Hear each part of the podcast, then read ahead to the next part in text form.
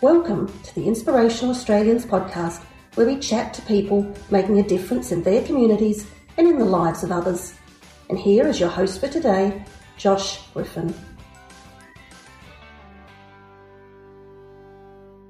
Thanks, Annette. Now, before we get into this week's episode with Viv Allanson, just wanted to let everyone know that we're actually going through a very exciting stage with the Seven News Young Achiever Awards. Finalists have been announced across all of our programs, and you can check them out on our Facebook pages, Seven News Young Achiever Awards. You'll notice there's one for each state. And we're coming up to our gala dinner presentation events.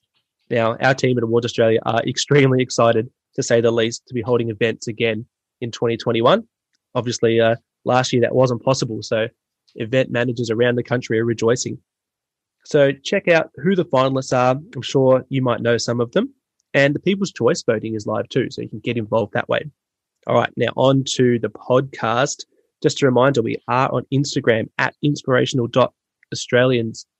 Check out our page. We are featuring some snippets of uh, the podcast episodes and some videos from our guests. It's a great way for you to put a face to the name of who you're listening to. Lastly, if you know of any inspirational Australians, let us know. Email us info at awardsaustralia.com.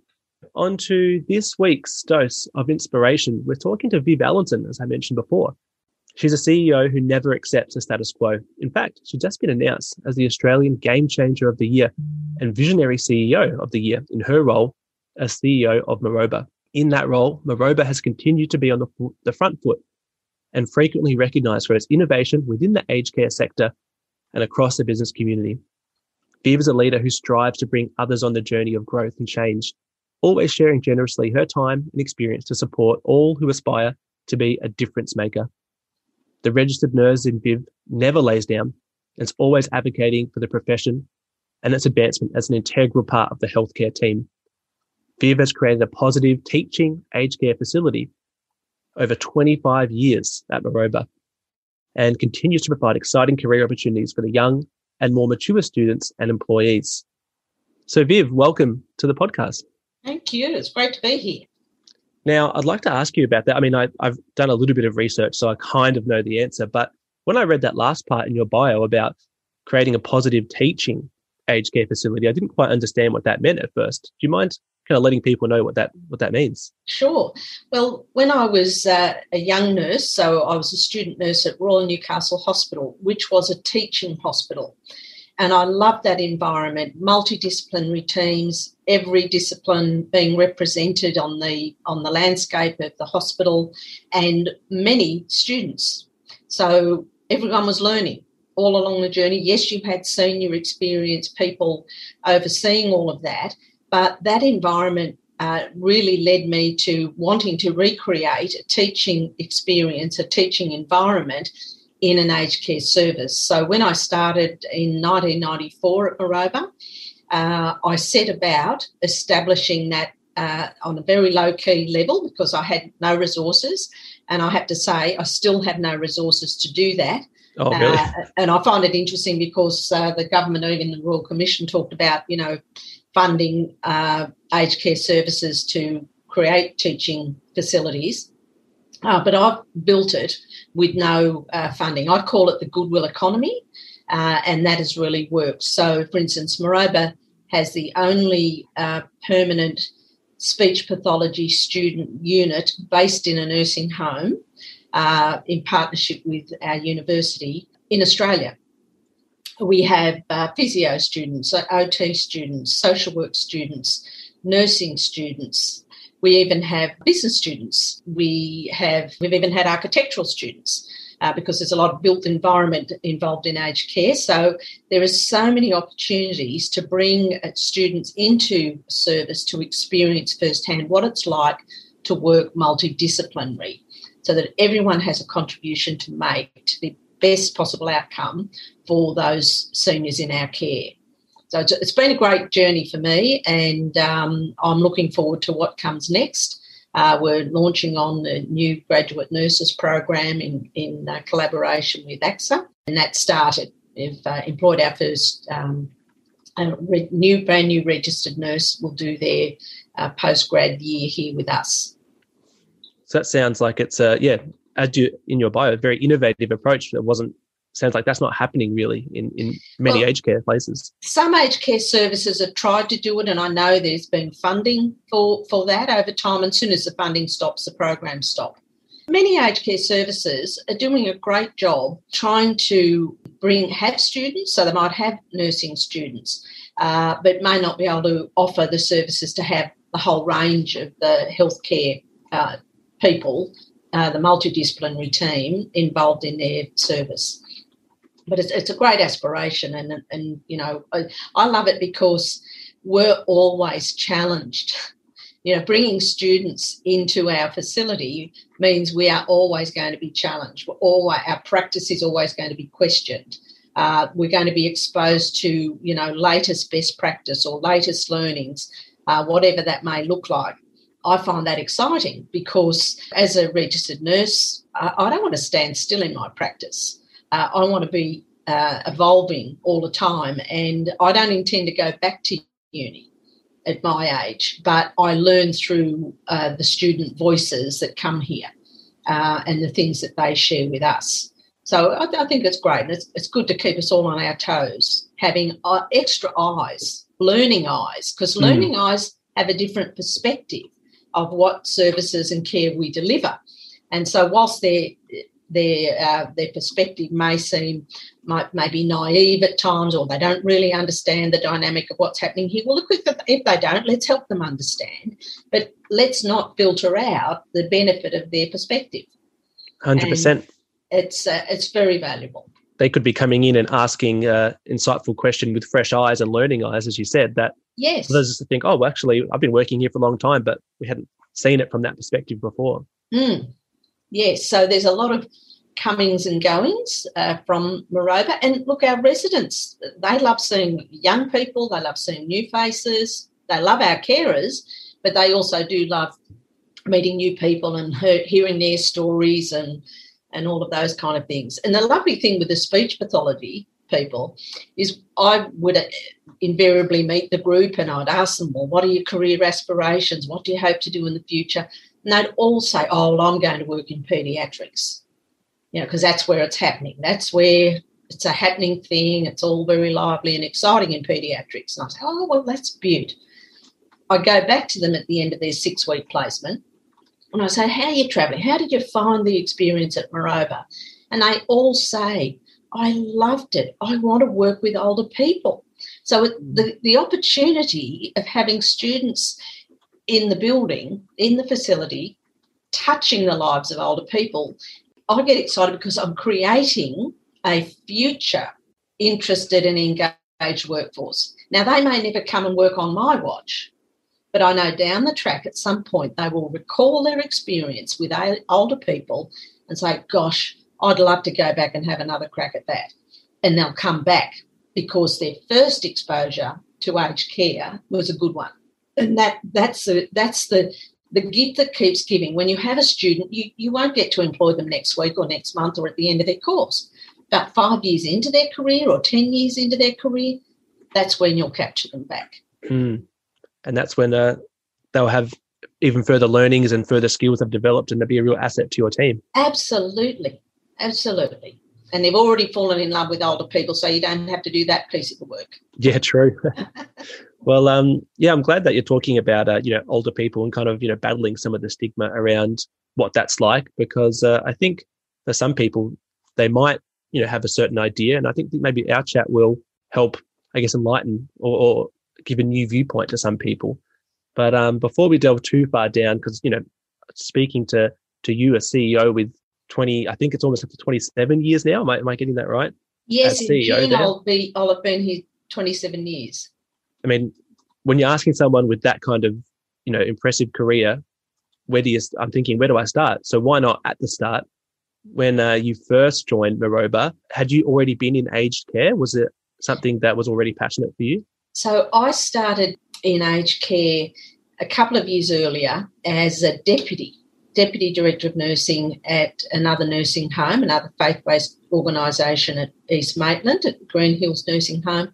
And I just loved the experience. It was wonderful. But one day, uh, the director of nursing, who I'd become great mates with, she went a bit silent on me. And we were sharing an office. And I thought, now something's wrong. What have I done? And I said, now, Sil, I'm not going home today until you tell me what's wrong. Nothing. I said, look, I've never been married, but this is what I imagine a bad marriage to be like, getting the silent treatment. I said, I'm not going home until you tell me. Well, she finally said to me, look, Viv, you're leaving us. And I was horrified. I said, what have I done? You know, what sort of HR practice is this? You're leaving us. Uh, I said, I love it here, Sylv, and I, would really love to stay. And Sylvia's uh, passed away now, but she was a wonderful woman. And she said, Viv, the director of nursing position at Maroba has been advertised and it's written for you and you're ready for your own ship. So she was ready to support me uh, taking that next step in my career. And I got the job and uh, in four years, oh, no, 1994. So then by 2000, uh, I'd been executive director of nursing and then the, the business and property manager was leaving and told the board that it was time that they matured and had their first CEO, and he suggested that they should ask me to do it. Two of the board came to see me and said, Look, we'd like you to be our first CEO. Uh, and I said, Look, I think you should get someone that can add up. Because I don't add up. Uh, and I said, I'm not that good at spelling either. So they said, look, we can get people to cover your spelling and your adding up. So we'd like you because you're strong on clinical, and we'd like that to be remain Maroba's focus into the years ahead. Now, I, I couldn't have dreamed that I would still be here at Maroba 27 years on. So it's been a great experience uh, getting to know people and getting to have them, you know, change me, challenge me, uh, grow with me, grow me. It's been a, a, lovely, a lovely mix of how this experience has impacted my life and how, you know, together we've made a difference to older people. And that's been the exciting part. So that's how it started. That's how I got to Maroba by accident, not looking, uh, available, I guess, but not seeking. well, I think it speaks volumes that uh, not only did your current employer at another place say you need to get opportunity, but then uh, once you're there, the board said we need to elevate you to you know the CEO level. So yeah, clearly your actions speak very loud. Well, one thing I say to people, I often uh, get asked to give a, a Viv talk, not a TED talk, but a Viv talk. A Viv talk. Tell us what's a Viv and talk. One of the things I, as I look back, and I say, well, how did that happen? Here I here I was in my um, how old would I have been? Anyway, maybe early 40s. And I'm at home one night, I'm in my dressing gown, slippers on, and the front doorbell rings, and two board members come and offer me the CEO job without an interview. And I just think, well, isn't that remarkable? how, you, how, how, did, how did I get that? you know, here I am. You, how do you, how do you, who in Australia has been given a CEO role whilst they've been in their pajamas at eight o'clock at night? You know, it's like, but I, the reflection on that is I look back and what I'm able to share with people is I can see that throughout my career, uh, and particularly as I matured, as a, as a, from a, a, young, well, at 17 I started nursing, so I was, you know, a pretty wild teenager. Uh, but then as I matured, I lived at the next level. And that's that's what I would encourage people to do. Stop looking for the title before you behave differently. Stop looking for the pay rise. Stop looking for the, the status of, of the job that you aspire to. Start living at that level and you won't need to apply for the job. They'll be offering you the job. Like, you know, very basics, you know, I always clean my shoes every day. I never leave the house without clean shoes. Why? Because I don't want to ask anyone to do what I'm not prepared to do. And what is it about a health service? Well, we should come with well, you know, crisply clean uniforms and clean shoes. Good base, good starting point. Mm. But if the CEO wasn't leading the way on that, and I'm coming with scruffy shoes and unironed clothes and whatever, I started doing that from day one when I started nursing. I yeah. wasn't prepared I wanted to be at the next level.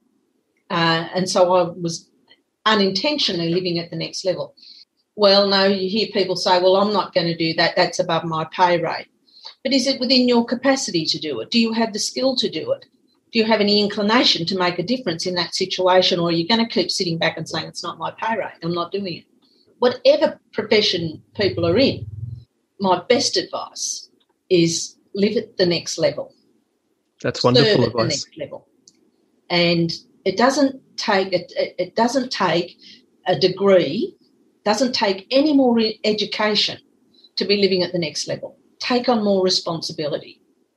No, I love that point because you hear some people, or you know, the phrase "natural leader," for example.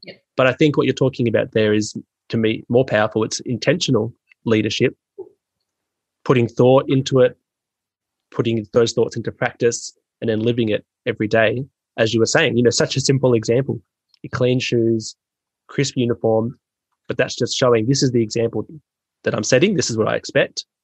Yep. Yeah, that's a great. I Yeah. think it's really great advice. Yeah. But don't wait until you've got the manager badge to do it. Mm. Because you'll never get today. recognised to be the manager if you're not able to do it when you're not the manager. And another thing I say to our people is where's your name badge? Are you prepared to be named for the care and service that you deliver? Because if I find you're not wearing a name badge, you're telling me I'm, I'm going under the radar. If I'm not prepared to be named, I don't want these residents or these relatives to know my name. Now, if you're wearing your badge, I then can say, if you're prepared to be named for what you you do, I'm prepared to be named for you because it'll be me in front of the Royal Commission, it'll be me in front of the Commissioner, it'll be me before the authorities, and I would far rather be standing before them being prepared to be named for what they did. So, again, a simple step in leadership. Everyone can show leadership by being prepared to be named for what you do. It helps us to be more accountable and saying, well, look, you know, am I prepared to be named for walking past that rubbish in the car park? Now, most people say, oh, well, no, I would never walk past anything like that. But you see people walk past those things all the time. I won't because I'm not prepared to walk past what I'm not prepared to accept. Now, I don't. You don't need a high pay grade to do that. No. You don't need any more training to do that. It's just start looking for ways that you can be a difference maker at whatever pay rate you're on, and you will be making a difference. Now, Viv, speaking to you, it's very clear as to uh, you know why you've won some of these awards that you've won. Um, for example, the Game Changer of the Year and Visionary CEO. Another one that wasn't in your bio that I I found and thought sounded lovely, and again, I'm seeing why is you were named the most compassionate CEO. That is my favourite. I I nearly cried when I saw that come through. Yeah, really. uh, because I just I felt that's that's uh, I'm a nurse, and you know if I can't exhibit compassion, then you know I shouldn't be wearing the the the, the RN badge. I shouldn't be you know carrying carrying myself in that space. Um, many years ago, as a young leader, I had a uh, one of the nursing leaders at Royal Newcastle used to say all the time to me, "The trouble with you is," and she'd have a finger out. The trouble with you is you wear your heart on your sleeve. So that tells you I never held back. I people didn't have to second guess what I was thinking. They they knew, but that's the trouble with you. And I used to, and she used to mean it to put me down, put me back in my box. Uh, but I I was very proud of that because I thought, wow, I'm a nurse and she's recognising I have a heart, and that's on my sleeve, and I'm prepared to bring it into the workplace and bring bring it into every care intervention that I deliver, whether it be as a direct care worker or a manager or leader. So to this day, I that lady is uh, deceased now. She was a great leader, but uh, I think she found that irritating with me and had to keep pointing it out. She uh, many years later, I remember she inter- introduced me at a function, and I hadn't worked in the public health system for two decades, and she uh, introduced me as Viv, and you know the trouble with her is she wears a heart on her sleeve, and I thought you still haven't let it go. Far out. Must still keep you up at night. but I thought, oh well, I've made an impact there. But it's so important to bring our hearts uh, into what we do. And I see, you know, we see all the, the terrible things on the Royal Commission and what is taking place in, in aged care and disability services and uh, all of that. But when you think of it, you know, how are we as a society showing up? Are we are we allowing people to bring their humanity, you know, into their workplace? I mean, how many times are you you you, you might be too young, but I remember uh, hearing all the time from leaders and managers, you know, don't bring your baggage to work, leave it in the car. And yet, what is our baggage? Our baggage is our humanity. And if I say to people, look, leave your humanity in the car if you don't mind, I've only employed your hands and feet. Mm. But really, I say to our people at orientation, look, I've been employed your hands, your feet, your head, and your heart. So if you're a little bit broken like me, and like the rest of us, uh, you know, you're not going to have a spectacular day every day. You're going to be, you know, showing up less than perfect. But that's yep. our humanity. That's a mirror of society. And yet somehow there's this expectation that, that healthcare people will be robotic. They won't ever make a mistake. They won't ever mm say the wrong thing. They'll always intuitively know the right words to use in every situation. Well, they don't. Why? Because we're just like everybody else. We're frail and we're broken. But if I say leave that in the car, then how do we connect with the humanity of an older, frail person that has been through so much in their lives and are also broken? There's, you can't expect them to do that. Yeah. How, how do we do that connection if we're putting on this facade of no i'm the perfect professional you know i don't talk about stuff like that with you you know you'll need a psychologist if you want to unpack your story uh, to, to residents but you know the, these our staff are, are hearing and i hear so many very deep seated stories from residents but i connect and i want our people to connect with that connect with their pain uh, and connect with uh, whatever's going on for them. And I can't do that if they've got to leave their emotions and everything else in the car. Mm. Now, this is from an outsider's perspective, my perspective, just a, a question I have. Is it sometimes, you know, I can imagine in a aged care facility or in a medical kind of sense, the employee is thinking, well, I have to, I've got so much to do today. I have to rush from this patient to the next patient carry out all these tasks. And therefore, you know, and this is stemming my question from what you were saying before about leave your baggage at the door. Well, if they don't have, they're like, oh, I don't have time to listen to your story, then they're missing out on an opportunity there, aren't they, to connect? Absolutely. Absolutely. And look, there's no question that people working in aged care are under horrendous time pressures. Every day, uh, there's pressures on the roster. You might have the perfect roster that, by, but by you know six o'clock the next morning, three people have rung in sick. All the agency people have been taken up. You can't get a replacement, and everybody's you know struggling to get the work done. But you know, there's other people in the service that can also uh, engage with the resident, um, not just the carer.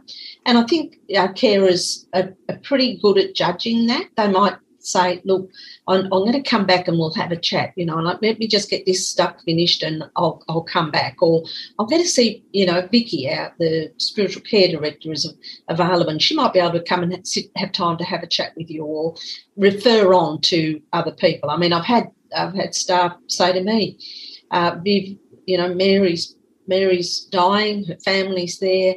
Uh, would you go and say a prayer with them? and ask me to go and, and sit with the family and talk. And, you know, I love those opportunities because I can, again, bring my humanity to their situation. I can genuinely feel their, their pain and their distress and just help help them just by listening and talking them through and sharing what they might expect next and all of those kind of things. So staff are, are fairly aware of who might be a better person mm. uh, in the moment for this situation, uh, and they might come up with no, it's still them. Yeah, and and make a time to come back. So it's good. So you mentioned that um, just then you're saying a prayer, and earlier you mentioned Maroba is a faith uh, based facility. Is that correct? Yes, yes. Yeah. So can you tell us a bit more about that? Well, Maroba was started by one single Baptist church, Islington Baptist. The, it was started by uh, a gentleman called Viv Cork, another Viv. There you go. And he was an ostler. Now, do you know what an ostler is? I do not. Someone that takes care of horses. Okay, there you go. So I'm old enough to to remember having our bread delivered by a horse and cart. Now you're probably thinking, my goodness, but you don't look that old. No, but it's a true story. Our bread was delivered by a horse and cart from the store, uh, which was a cooperative in Newcastle. And Viv Cork was the ostler who looked after those horses. But on a Sunday, he used to go to various places, uh, care service, aged care services, and pick up the elderly ladies who were part of the church, the congregation, who were widows or had, you know, uh, had never married, and take them to church. And he was horrified the way that people spoke to them. Oh, Mary, you've forgotten your gloves again. That's terrible. You know, how many times have I got to tell you? And he went back to the church. He had a dream. He said, Can't we start something where we can give these ladies back their dignity? And the church captured that dream. Three people mortgaged their homes really? to buy an old cottage in Mayfield. It was 10 room maternity cottage and turned it into the Maroba Rest Home for Elderly Ladies was how Maroba started, and it was by faith. They didn't have money; they just, by faith, went and mortgaged their homes. And so Maroba has a very strong foundation of faith, and and has grown over time, uh, and to to where it is today. But that strong core of faith remains the same. Now, that's not to say anyone is excluded from Maroba; they're not. But our foundation is based on that lovely scripture. I don't know if you're familiar with it, but what is the greatest commandment? It's love the Lord your God, but love your neighbour as yourself. And that was our foundational scripture. So it's easy for me to say I can live the, the mission here, which is to love our neighbour, which is those in our care, whether it's staff, volunteers, any stakeholders. Eh, my mission and Maroba's mission is to love those people if you start with that as your core, then it's pretty easy for everything else to fall in place, yeah. isn't it? Yes, absolutely. And that's lovely. And uh, I do have to mention because I, I, still can't get over the fact that your milk was delivered by horse and cart. Because you know, these days people would probably spend fifteen hundred dollars on a bespoke uh, glamping experience where they get their breakfast delivered by a horse and cart. and that was just your everyday. Yes, that was normal. That's right. And we we had a great big heavy duty bread baskets that we would leave our bread basket out on the front porch, and the the baker would deliver it. And um, and we were on the top of a hill, and I always used to think, how does the horse, you know, how does it not run down the hill? You know, is the horse that strong? He's holding the cart back, and uh, but anyway, so those were funny times. Yeah, well, uh, so you, am I correct in saying as well that you grew up in uh, in the Newcastle area as well? Yes. So yes. this is all happening in Newcastle. Yeah. Yes, absolutely. I'm and then, Newcastle girl. Yeah, and still here. Yeah, so that's a really cool story as well, just from you know from that standpoint. Have you ever been asked a question about um you know did you think about going to other areas to to you know lead aged care facilities there or or those kind of things? No, not really. I have I have been asked uh, over the years if I would like to join another service, but I, I, feel there's not many places where you can have your heart on your sleeve and it's okay. It's not, it's not trouble. Where the foundation is is love, and I, you know, I feel that my time will be over soon. You know, I maybe might go another few years, but when Maroba turns 70, might be it's got a nice ring to it, there might be time for me to go or sooner. But it's uh, I, have got no regrets. Uh, I don't regret staying here. Um, and it's been wonderful to be uh, part of the Maroba community and family. It's been enjoyable, challenging. You know, is every day easy? No, there isn't an easy day. It is every day different. Yes, it is. And having great people around you actually is what delivers the result, not what I do. I always say to the staff, you know, you guys just make me look awesome. It's not what I'm doing, it's what you're doing that makes us look good. I just keep talking, but uh, everyone else is actually making it happen and doing it very well. Speaking of the team, the great staff, and the great employees, and Maroba as an employer, that's you know where we were introduced to you as part of the Prime Super Employer Excellence in Aged Care Award, um, which is uh, part of the New South Wales and ACT Regional Achievement and Community Awards. So you know that would have been a really great recognition for the team there as well. Yes, it was, and uh, we actually set up our Zoom on the thing here at Maroba and uh, watched it here live. So it was it was great to be part of that. Uh, and and look, it was a real honour to be to be recognised, and uh, but to see the other finalists and other winners, there were some wonderful stories in our state of people doing amazing things uh, under duress, under difficult circumstances. Mm. But you know, I think as Australians, people shine, and as Aussies, you know, we don't like to shine, but but we but many do. Yes, and it's great for them to be recognised. Well, that's yeah what the awards are about because you know you said that just really nicely that they Aussies are they shine and they they do such great things and especially in regional areas. Yes, community and people contributing to that is the heart of towns. And what these awards are about is saying, well, we understand that you don't want to put yourself up on a pedestal, but you know, there's a lot of people in the community who think you're doing a great job. They've nominated you. And by sharing your story, we're actually creating really positive role models. We're creating pride for the region. There's a lot of good reasons uh, to do it. Absolutely. Absolutely. Now, the other thing you touched on was uh, you and the team joined the Zoom call because, of course, we couldn't hold an event, unfortunately. How did that impact, you know, Maroba uh, working through, you know, large periods of last year when I'm sure you would have had to have completely new restrictions and guidelines and all sorts of things in place? Look, it was a very, it's been a very tough year and it's it remains tough uh, because the advice we get from the authorities uh, is often conflicting, you know, may not make sense or does not take account of the wait a minute, we're all going backwards financially, and now we've got to do this with no consideration to that. No, you've just got to do it, and we'll be inspecting you and making sure you are doing it. And it was very difficult circumstances. I have to say, you know, people have been fatigued, incredibly fatigued, and remain fatigued because it still hasn't stopped. Uh, we, we only came out of masks, uh, you know, two weeks ago, and we're all walking around feeling like we've got to keep putting our hands over our mouths and feeling yeah. like we're we're naughty because we haven't got our masks on.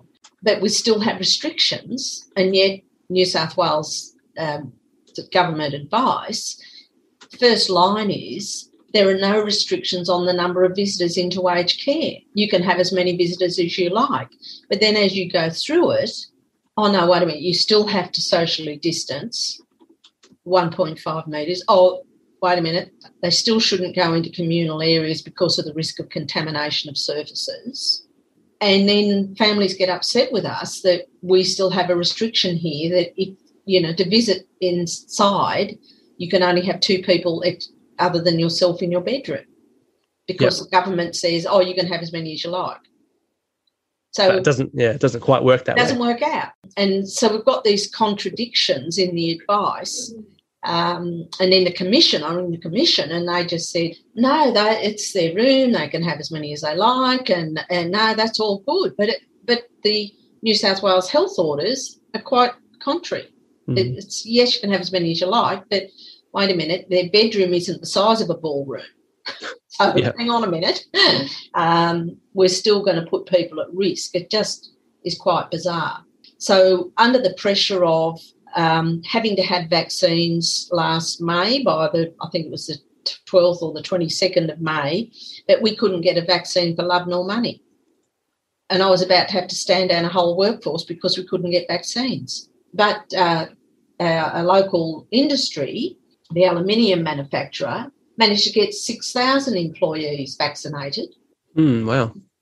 But they didn't have an order on them to have to be vaccinated, but, but we did while I was making contact with the, the government, with our local member, and to the minister uh, for quite some time. And in the end, I had to send people to pharmacies all over the region and to bring back their receipt for $25 a head whereas we do all our own vaccinations at a much cheaper cost um, to make sure that. And then two days before the date, the, the supply arrived. So, but I'd spend a fortune because yeah. I, I couldn't run the risk of not having anyone here. So, not having PPE, you know, it was all very well for the government. They were saying to they were saying to the nation, "Oh no, we've got a great stockpile. We'll be supporting aged care facilities," but each aged care facility didn't have enough supply. Like I had enough. If I had an outbreak, I would have had enough for one day, twenty four hours. Jeez. And the government was wondering why we were wanting to be in lockdown. Because they're saying, "Oh no, no, you you mustn't be," but we knew when we measured our own risks, we didn't have enough PPE. We wouldn't have had enough staff because we, were in an exercise that we did, it was clear that we were going to lose probably 50 to 80% of the staff. If there was an outbreak? Have to be stood down in an outbreak. Yeah. Now, where do I get 80% of a workforce just like that? And the government says, oh no, we'll be riding over the hill any minute on a white horse and we'll sort it. Well, we saw what happened in Victoria and Sydney. That didn't happen, and places were left um, very vulnerable.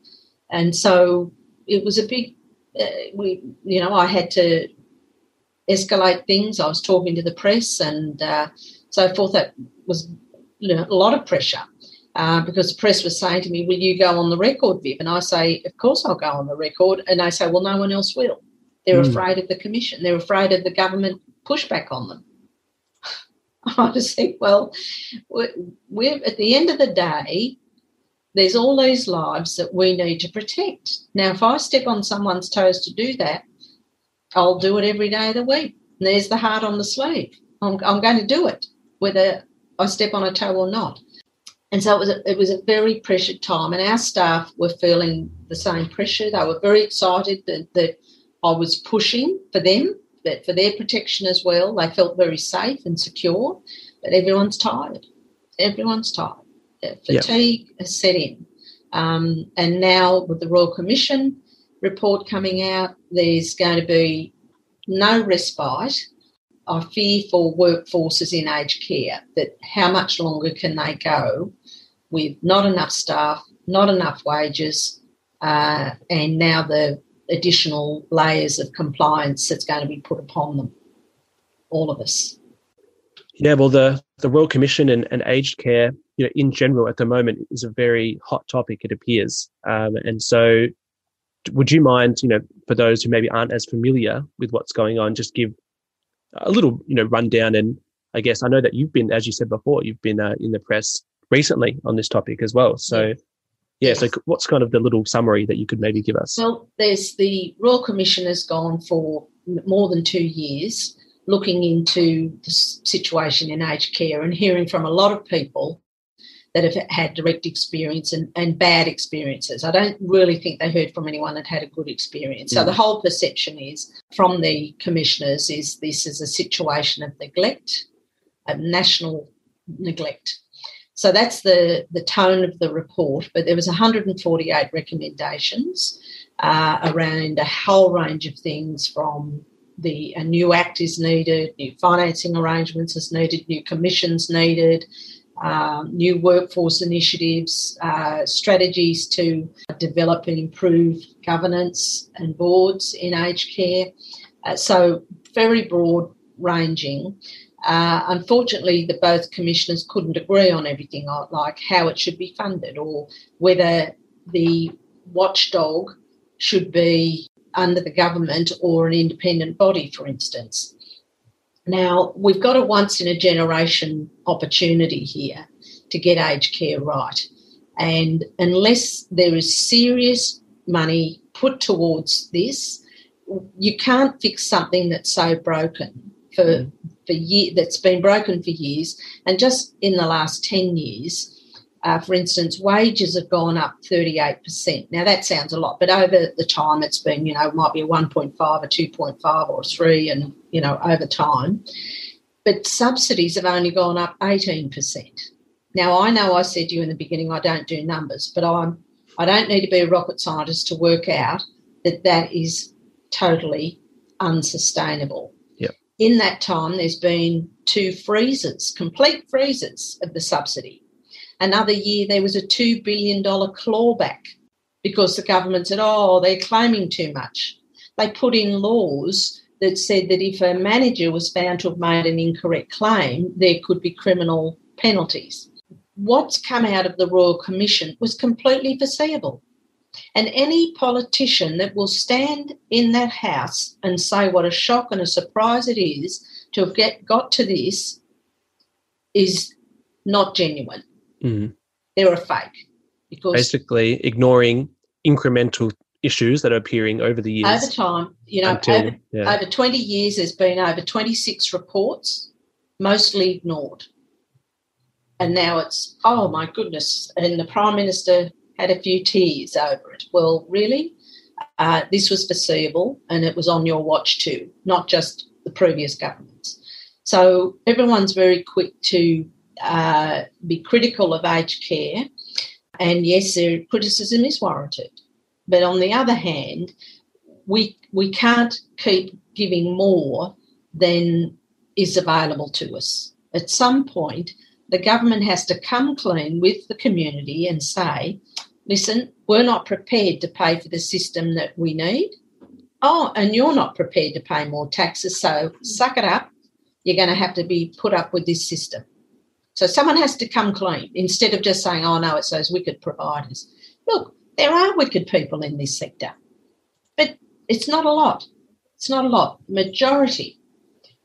People come to work with the intention of making a difference to an older person. Because I can tell you, the lowest paid people in Australia are in aged care, and they don't come for the money, but they come because they're committed to making a difference. So the majority of people are doing an exceptional job under incredible duress and are not paid what they are worth. Yep, I can uh, testify that the people I personally know who are in aged care and in health, you know, as a broader uh, industry, yeah, they're not doing it because they're coming for an excellent paycheck. Yes. Doing it because their heart is in it. Yeah, there's no bonuses. You don't get a bonus for how many, you know, incontinence pads you change. Hmm. There's no bonus for how many people you assist with their meal. There is no bonus. It's a very minimal wage and uh, and that's there's got to be a shift. And for the government to keep blaming the training, you know, aged care aged care providers aren't providing enough training. Well, wait a minute. When the Cert three, that the certificate three, the AI assisted in nursing, uh, started, it was a very robust program. But then the government really took hold of it and created national competencies. Well, look, guess what? They turned out to be national incompetencies. So where do we stand? This is government deemed government required training that now people can do over a couple of weeks and not even touch a patient. But that's somehow our fault as well. So uh, it's a bit sad. Yes. Well, uh, if we were able to get you in front of the government, the decision makers, and get get a Viv talk happening, you know, what are some kind of uh, positive things that we can say? Well, actually, this is what we're doing, or this is what we could be doing to really make a difference. Well, I'd certainly be talking about the um, the goodwill economy in terms of creating teaching facilities, because yep. that's where you can really make a difference. Uh, I'd be saying that we need to uh, change the way that we train our care workers we need to really front up and say, well, look, we know that registered nurses can make a real difference if they're given the opportunity to actually do the care instead of all the administrative work required to support the funding tools. So mm-hmm. get people back to, to their clinical roles and their clinical expertise because across aged care, many have lost some of those important skills because they're too busy doing all the paperwork associated with keeping our funding. So I would say there's a lot. There was a wonderful opportunity uh, to really change our focus for older people and give them a better hope for the future, for their lives, instead of the fear they face. The fear of see, people think it's people just fear going to a nursing home, but let me tell you, uh, older people fear going to hospital. But have we got a royal commission into the hospital? What's happening there? No, we don't. Uh, people don't realise how many people die at the hands of healthcare professionals uh, uh, with with mistakes. But if it's a national incident if there's a mistake in an aged care service where I don't have all qualified people. There's certificate three people who do very well, but they don't have the expertise, the layers of expertise. So I'd, I'd, I'd, bring that into focus that let's look at this mix of staffing and, and let's truly support that with proper funding uh, to have the right people looking after people that are very complex. Some uh, may not need as much physical assistance, but their needs are very complex. Remember, the times have changed. Uh, people used to drive their cars into aged care hostels. It was a social model of care because they didn't want to be at home alone anymore and they wanted someone to do their meals and their cooking and their cleaning. And, and that's how it started.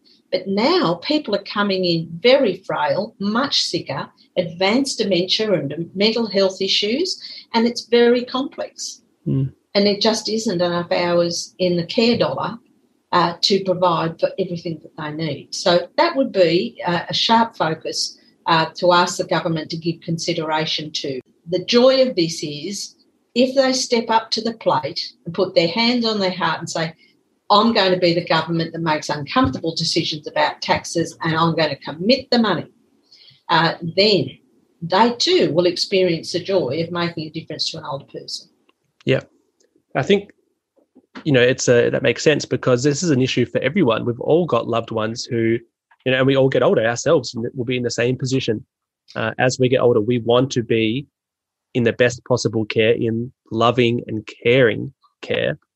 And I think everyone listening here has their own opinion on it. But I, for one, think that uh, as I get older, maybe uh, moving to Newcastle, get to Maroba. well, I have to say, as a single childless woman, and aging rapidly, I have chosen. I, I want to come to Maroba uh, because I know what we offer here. I'm not interested in a small 10 person cottage because that's everyone's pushing for cottages and small home uh, little environments. See, I like the cruise ship aspect because I don't want to be in a house with 10 people I don't like. Whereas if I'm in a building with 100 people, I can make friends all over the place. I can go all over the place and try different experiences and, and, and get involved in different activities instead of just the same 10 people every day. I, am not. I don't want to do that. I, I, I cringe at the thought. Now those cottages will suit some people. They'll suit them beautifully but not everyone. And I, I, fear that the government, in the recommendations, it mentions about, you know, that they, they need to move to these smaller models of services and so forth. But I just cringe. I just think, no, no I don't want to do that. I don't want to be caught with 10 people I don't like. sounds like a bad reality show when you put yeah, it that way. Yeah, that's right, Big Brother. no, Vivia, it's been such a pleasure talking to you. You're a fantastic leader, uh, an absolute you know, gem of the Newcastle community, I think, as a whole. And uh, I'm just excited for people to hear this, get really, you know, I guess hear some positive news and some positive stories about aged care and that people really care. They really, as you said, you wear your heart on your sleeve. And I think that's what we need. Absolutely. Well, look, it's been great talking to you, and uh, I've thoroughly enjoyed my hour. So it's been the highlight of my week. Oh, thanks, Viv. Before we, uh, I let you go, can people uh, how, if they want to hear more about you can they connect with you on linkedin for example? Yes yes i'm on linkedin. Yes yep. and absolutely and uh, on the Maroba facebook page and uh, and yes so that's probably the best way. Yeah, and so, you know on the Maroba website you you can find how to contact me call me whatever. Uh, lovely. thank you viv. Absolute pleasure and uh, we look forward to following these the next few years. And yeah, exciting that Maroba will come to, to 70 years. Very cool. Yeah, yes, very soon. Yeah. Thanks, Viv. Okay, thank you. Bye for, bye for now. Bye now. I hope you enjoyed that interview. If you liked it or any of our other episodes, it would be great if you can rate and review the Inspirational Australians podcast. It really helps us out. If someone you know needs a little dose of inspiration, why not let them know about this podcast? And if you haven't already, make sure you're subscribed so that you won't miss an episode. Join us each week as we talk with ordinary Australians achieving extraordinary things. You can always head to our website at awardsaustralia.com slash podcast for more information and details on each guest. Now, before we go, I'd like to thank Annette, our producer. Here's a fun fact. Annette is my mum, and our other host, Jeff, is my dad. This podcast is brought to you by Awards Australia, a family owned business that proudly uncovers the stories of people who make a difference for others. We can only do this with the support of our corporate and not for profit partners as they make our awards programs possible. So, do you know someone making a difference?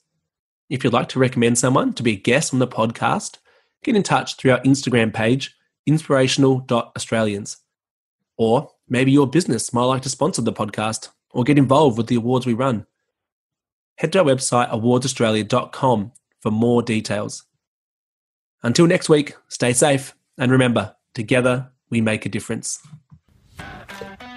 Thanks for joining us today on the Inspirational Australians podcast.